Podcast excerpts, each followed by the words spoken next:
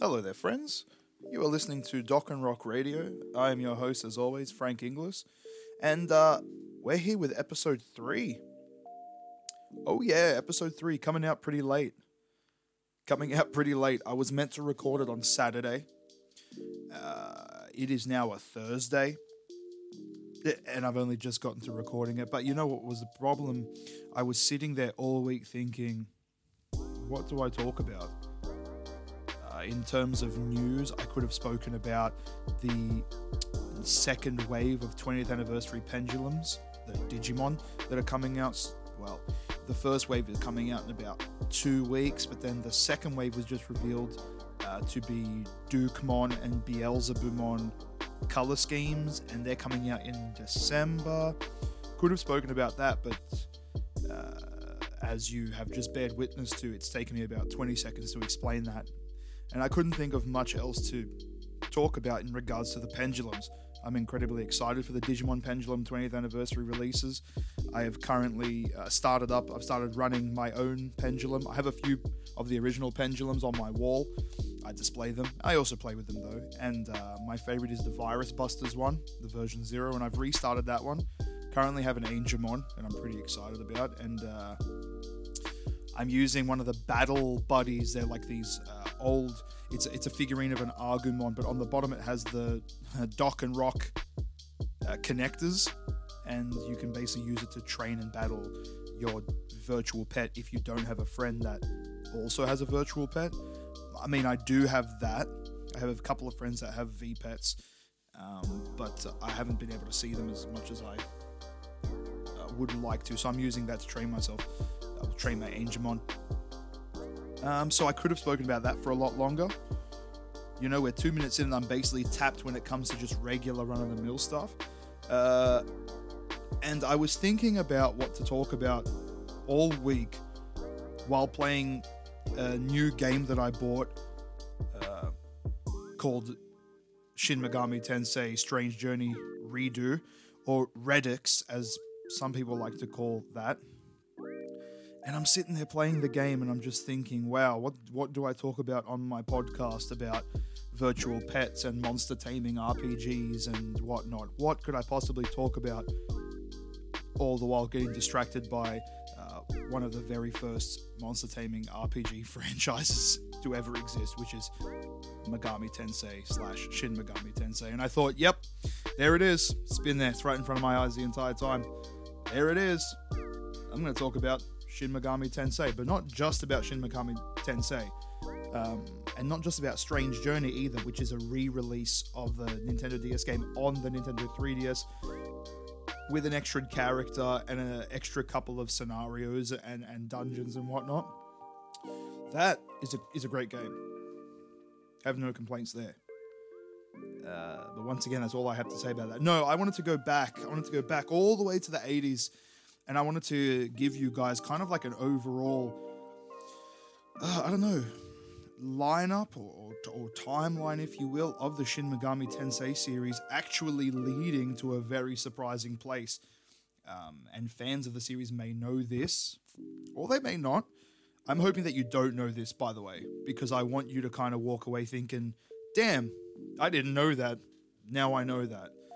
That's kind of what I want to do with this podcast, too. I've decided in a way. I want to give you stuff that maybe you don't know. Uh, so I spent my time, I did a bit of research this morning. I'd already known a lot of this. In fact, everything I wrote down, I have a big uh, white pad laid out and I've written everything down in like a timeline that I want to talk about. And I knew most of this, but I also I, I want to put it in a way that it makes sense and is cohesive, and I have actual dates and, and whatnot. So it's easier for everyone else listening to actually go, yeah, okay, I actually understand what is being told to me. So let's start off in the 1980s. Now, if you know Shin Megami Tensei, uh, you would know that it is basically a series of games, monster taming RPGs, uh, that are quite. to call them dark is an understatement. That they're, they're demonic, literally. It's, it's about demons.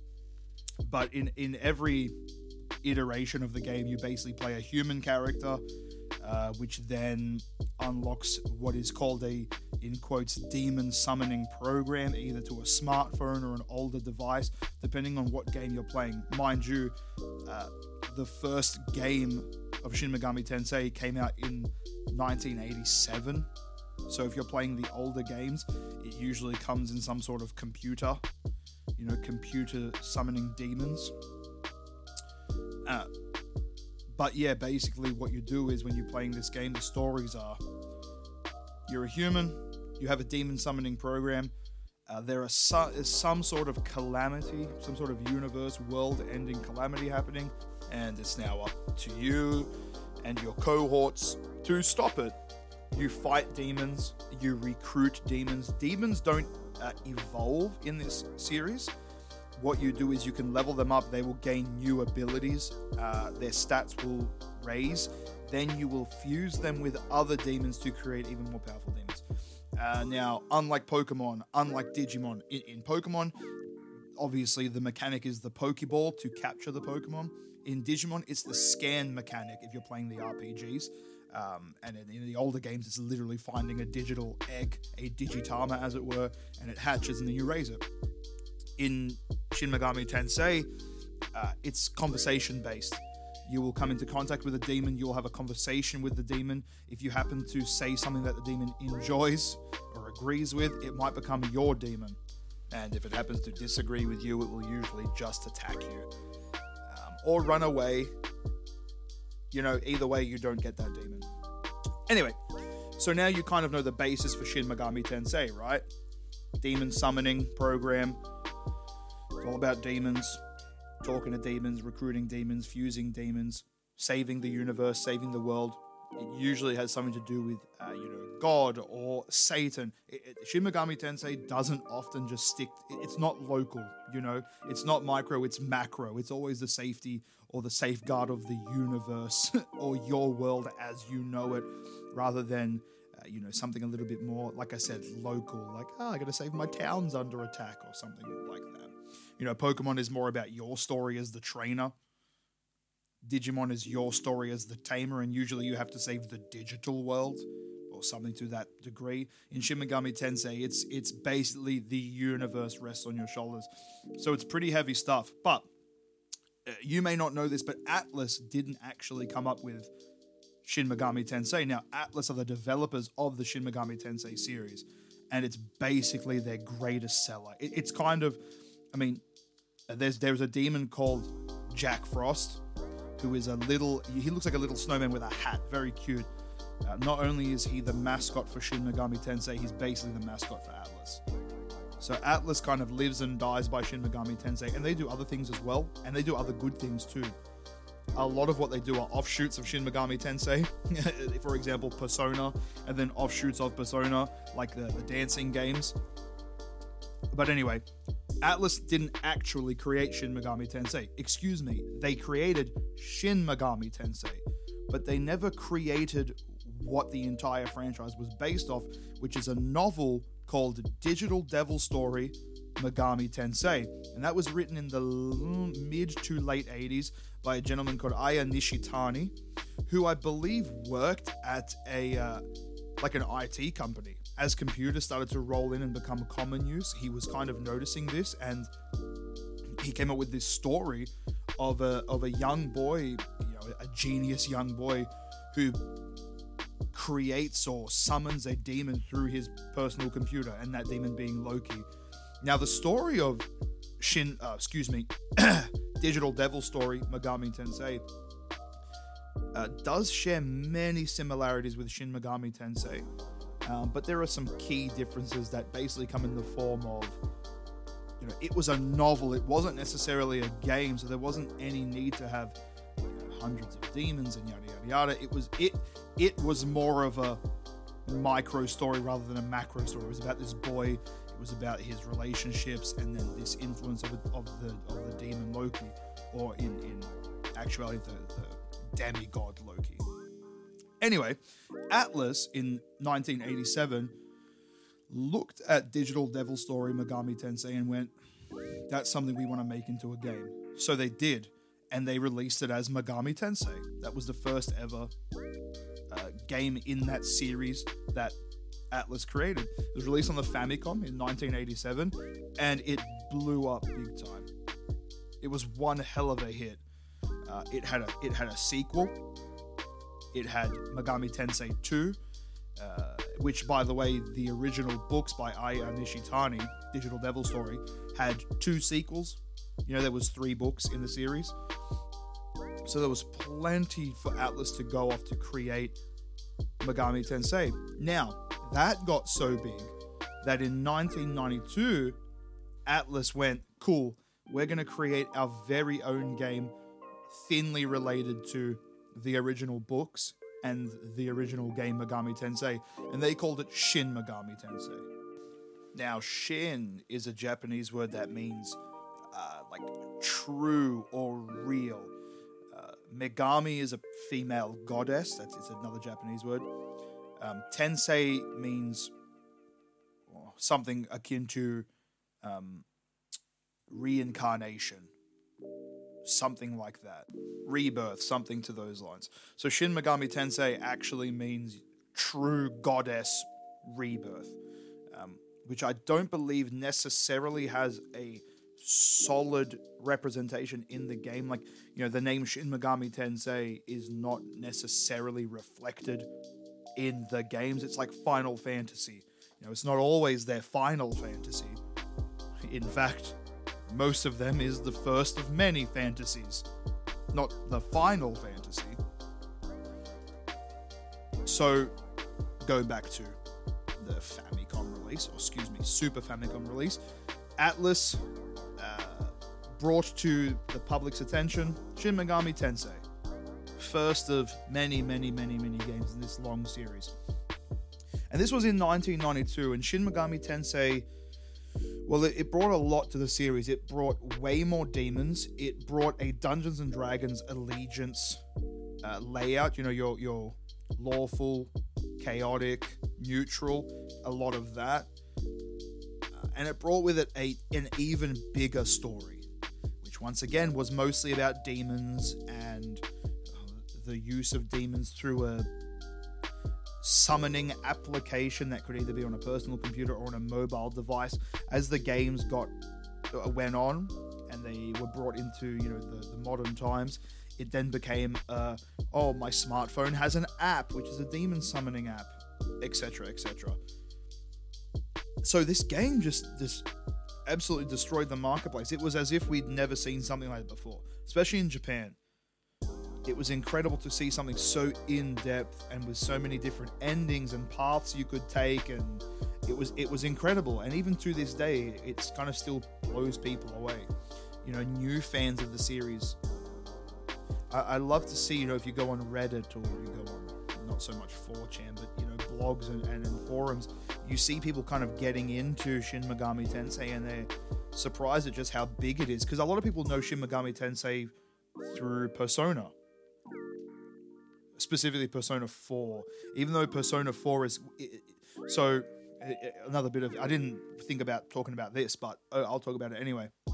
So, uh, Shin Megami, Persona, the Persona series, is a spin off of Shin Megami Tensei. So, you have uh, games like Shin Megami Tensei Nocturne, Shin Megami Tensei Strange Journey. Uh, then you also have, like, you know, Shin Megami Tensei 1 through 4, 4 being the latest one, or 4 Apocalypse being the latest one. And I believe Atlus plans to release Shin Megami Tensei 5 on the Switch, I believe.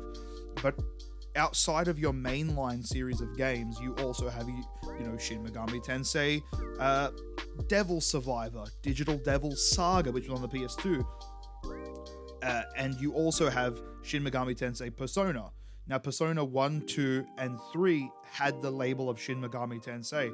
Persona 3 blew up to such a degree that Atlus kind of went, look, with Persona 4, maybe we just release it as Persona 4 instead of Shin Megami Tensei Persona 4 because, I mean, Shin Megami Tensei Persona 3 was so big. If we got rid of the Shin Megami Tensei kind of forward, maybe it would inspire more people that don't know about the series to purchase it, which is a great marketing thing, right? Because if you see Shin Megami Tensei yada yada yada yada, you go, well, I know about the yada yada, but I don't know about the Shin Megami Tensei. Do I have to have played all the other games? It doesn't help that, you know, Persona 4, anything with a number behind it, even if it doesn't relate to previous numbers, is also really scary. But I think we live in an age right now where you have, you know, Final Fantasy 15 and it doesn't even it doesn't necessarily relate to, you know, Final Fantasy insert number here. So we're a bit more we're, we're a bit more receptive to to that. But Atlus went, look, let's ditch Shin Megami Tensei, still part of the series, but let's ditch Shin Megami Tensei for Persona 4, and Persona 4 became well, perhaps the most popular game in the, the Persona series, but arguably even in Atlus's record books, it probably became one of the most popular games that they've ever created and released. Uh, now, Persona 5 is out, and I believe Persona 5 has just absolutely destroyed the competition when it comes to that. Uh, but yeah, as a whole, Shin Megami Tensei has done so much. And I mean, within its own right, and Atlus within its own right have done so much, but also for other franchises too. Now, here's where I, th- I want to get into something a little bit more, maybe something that you don't know, which I, I find really fascinating. Not that you don't know it, but that it, it does exist. But you have this everlasting debate of Digimon v Pokemon, right? And you have people that are ill informed that just think Digimon was a cash grab that is will piggyback off of Pokemon's success. Now, as any fan of Digimon knows, that is an absolutely incorrect statement. Digimon stands on its own rights and, yeah, has its own footing, I would say. I, I definitely believe that. I think that Digimon is so different from Pokemon that it is hard to compare them. I mean, you compare them on surface level, you know, by, by saying, oh, it's about monsters and you evolve the monsters and it's called Digimon and one's called Pokemon. But um, when they were creating Digimon, and in fact, there were so Kenji Watanabe did an interview in 2017. Uh, he did it. So when they released the 20th anniversary V-Pets, they also released a 20th anniversary art book, which featured every Digimon obtainable in the 20th anniversary virtual pets, as well as artwork for you know Digimon that weren't necessarily featured, that may have been featured. For conception designs for Digimon, and an interview by Kenji Watanabe, who is the long term artist for Digimon, is basically his life's work. He spoke about a few things. Possible names of Digimon. They were going to go with something closer to Tamagotchi, like Otokochi. They were going to go for something. One of the ones that it was actually really funny. One of the ones that he said was getting going to get close to being the name was called Capsule Zaurus, as in Saurus, but with a Z. Uh, but the team thought that it, it, the, the, idea of putting capsule in the name will infringe too much on, in quotations, another franchise, uh, which is obviously referring to Pokemon because, so in Japan it's called Pocket Monsters. And if you look at early designs, the, the Pokemon were meant to come in like a Gachapon style uh, ball. Which is why the Pokeball is you know the two different colors and it kind of opens up as if it was a Gachapon you know, pod or whatever you call it, ball. Uh, so they thought, yeah, let's not go too heavily towards that. Let's make it our own thing. And in fact, they didn't even really want to call it Digital Monsters because it would have been shortened to Digimon, which is close to Pokemon, right? Because they like to do that in Japan. They shorten, you know, if, if a title has two words, they shorten it, they cut them in half, they stick them together. Uh, but they went with Digimon in the end because they were like, well, they are digital and they are monsters, and it just sounds good and it rolls off the tongue. Digimon, digital monsters. And when they were looking for designs, Kenji Watanabe is a big fan of like American comic books, and uh, the heads at Bandai suggested, yeah, like why don't we head more towards the American style? Make the monsters a little bit more grotesque, make them kind of savage looking. They are monsters after all. Uh, so he did. So he was inspired a lot by uh, Spawn and Image comics of, of that type. Uh, but then he started to develop his own illustration style based on that, and eventually it just became, as he said, his life work. So anything he draws now looks like a Digimon, even if it doesn't mean for it to look like a Digimon. But they were saying when uh, later on in the game, when they were looking at designs, they did look towards Shin Megami Tensei they looked towards Shin Megami Tensei for a lot. Uh, Kenji Watanabe, actually, I'll read the quote for you if you will indulge me. Let me just pull it up here. So, Kenji Watanabe had uh, this to say. I'll explain. I'll I'll quote the entire thing so that you know in context. We, the development team, also talked about how the illustrations from the Megami Tensei series were really stylish and cool. A lot of the art had a really unique feel. Sometimes you couldn't tell if something was meant to be a god or a monster, and you would wonder where some of the motifs come from. Sometimes I also got bursts of inspiration while looking through the games and media that were popular at the time. I thought having Digimon be monsters that were formed by taking data from various mythologies or animals was a nice idea.